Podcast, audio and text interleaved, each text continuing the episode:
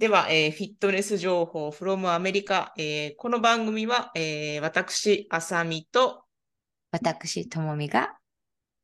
お届けします。はーい。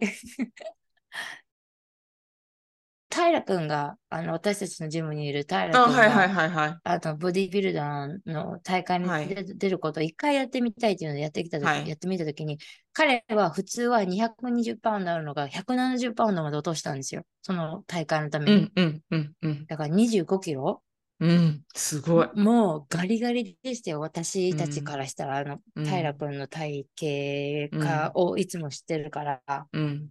で、3年ぐらい、うんそ、の220パウンドの、その自分の強さっていうのに、うん。前持ってた強さに戻るのに3年かかって、うん。で、彼が言ってたのが、あの、その食べるものを、カロリーを、カロリーを、カロリーを気にする、あの、コーチで、もう、カロリーゼロのものを食べてください。カロリーなんとかのものを、あの、シュガーフリーのものを食べてくださいとか、そんなばっか、か加工されたものばっかり食べてたんですよ、平君。ああ、私、それすごいおかしいなって思ってたんですよね。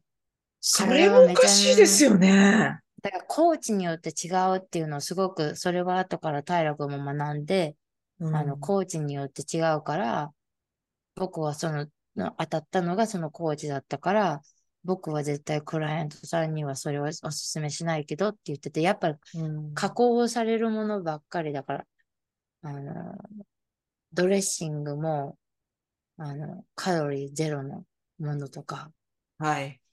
ばっかり食べてました。なんか、カロリーなんとかの、なんかもの食べてとかして、だからす、そういうのも、あの、加工されたものばっかり食べたら、やっぱ体加工されるものを食べるもののように作られてないじゃないですか。そうですね。はい。ね。だから、崩れますよね、体調も。うん、だから崩れる。私は、うんあさみさんに聞きたい質問が、生理が止まらなかったですかっていうのが私気になりました。ともみさん、はい止。まりましたよ。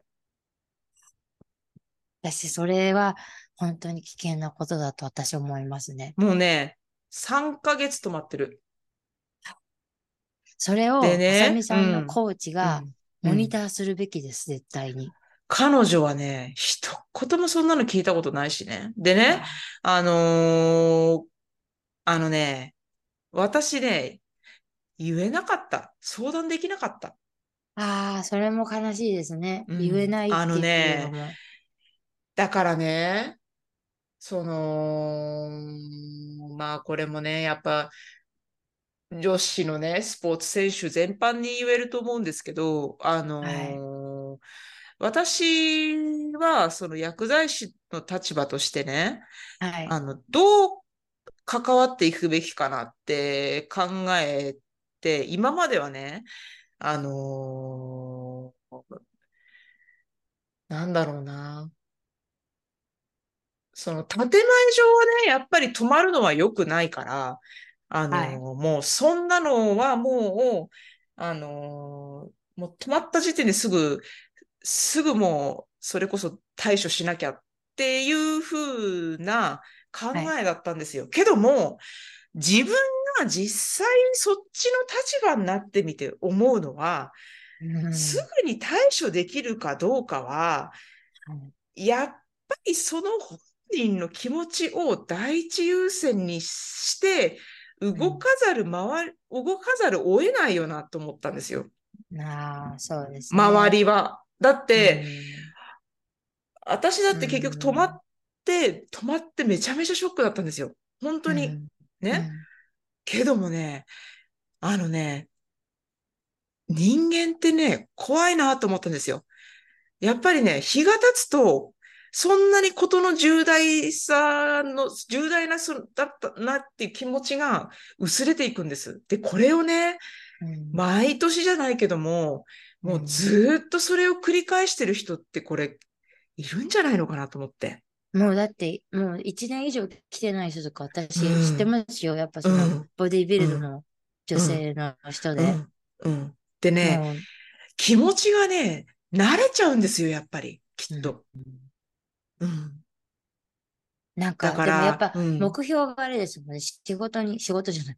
大会に出るっていうのも目標だから、うんそれに達成するためには、うん。やっぱアスリートの心としてやっぱり、そう。だからで、すよね。私は、もう止まった時点で、ああ、どうすっかなーって思ったんですよね。けども、まあもちろん、あのー旦那にも相談、相談っていうか言うし、はい。うん、でもね、あのーうちの旦那の対応が多分一番的、的確っていうか、一番、あの、うん、いい対応なのかなと思ったんですけど、はい。あのー結局ね、周りがね、どうこう言うべきじゃないかなって思っちゃったんですよ。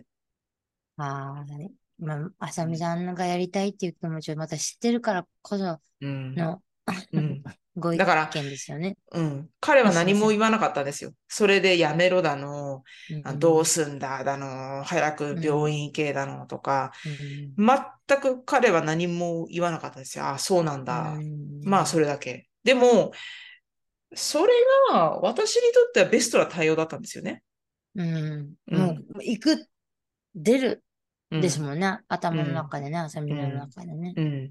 だから、うんそう、あのね、今回のその経験を踏まえて、そこを感じましたね。あの、結局はその選手の気持ちを第一優先に、うんあの、周りはサポートしていくしかないんだろうなって思いました。うんうん。うん。私でもやっぱ、その、フィットネスの、その、立場として、うん。コーチさんがそれもサポートするべきだと私は思いますね。うん。だからね、うん。あのね、その言えるす環境を作る。うん、そう。で、止まったら、うんそれ、あさみさんが気づかないように、それが治るようにうん。導く、うん。あの、食事方法に変えるとか、うん。うん。ね。やっぱうり、生理が来ないっていうのはうん。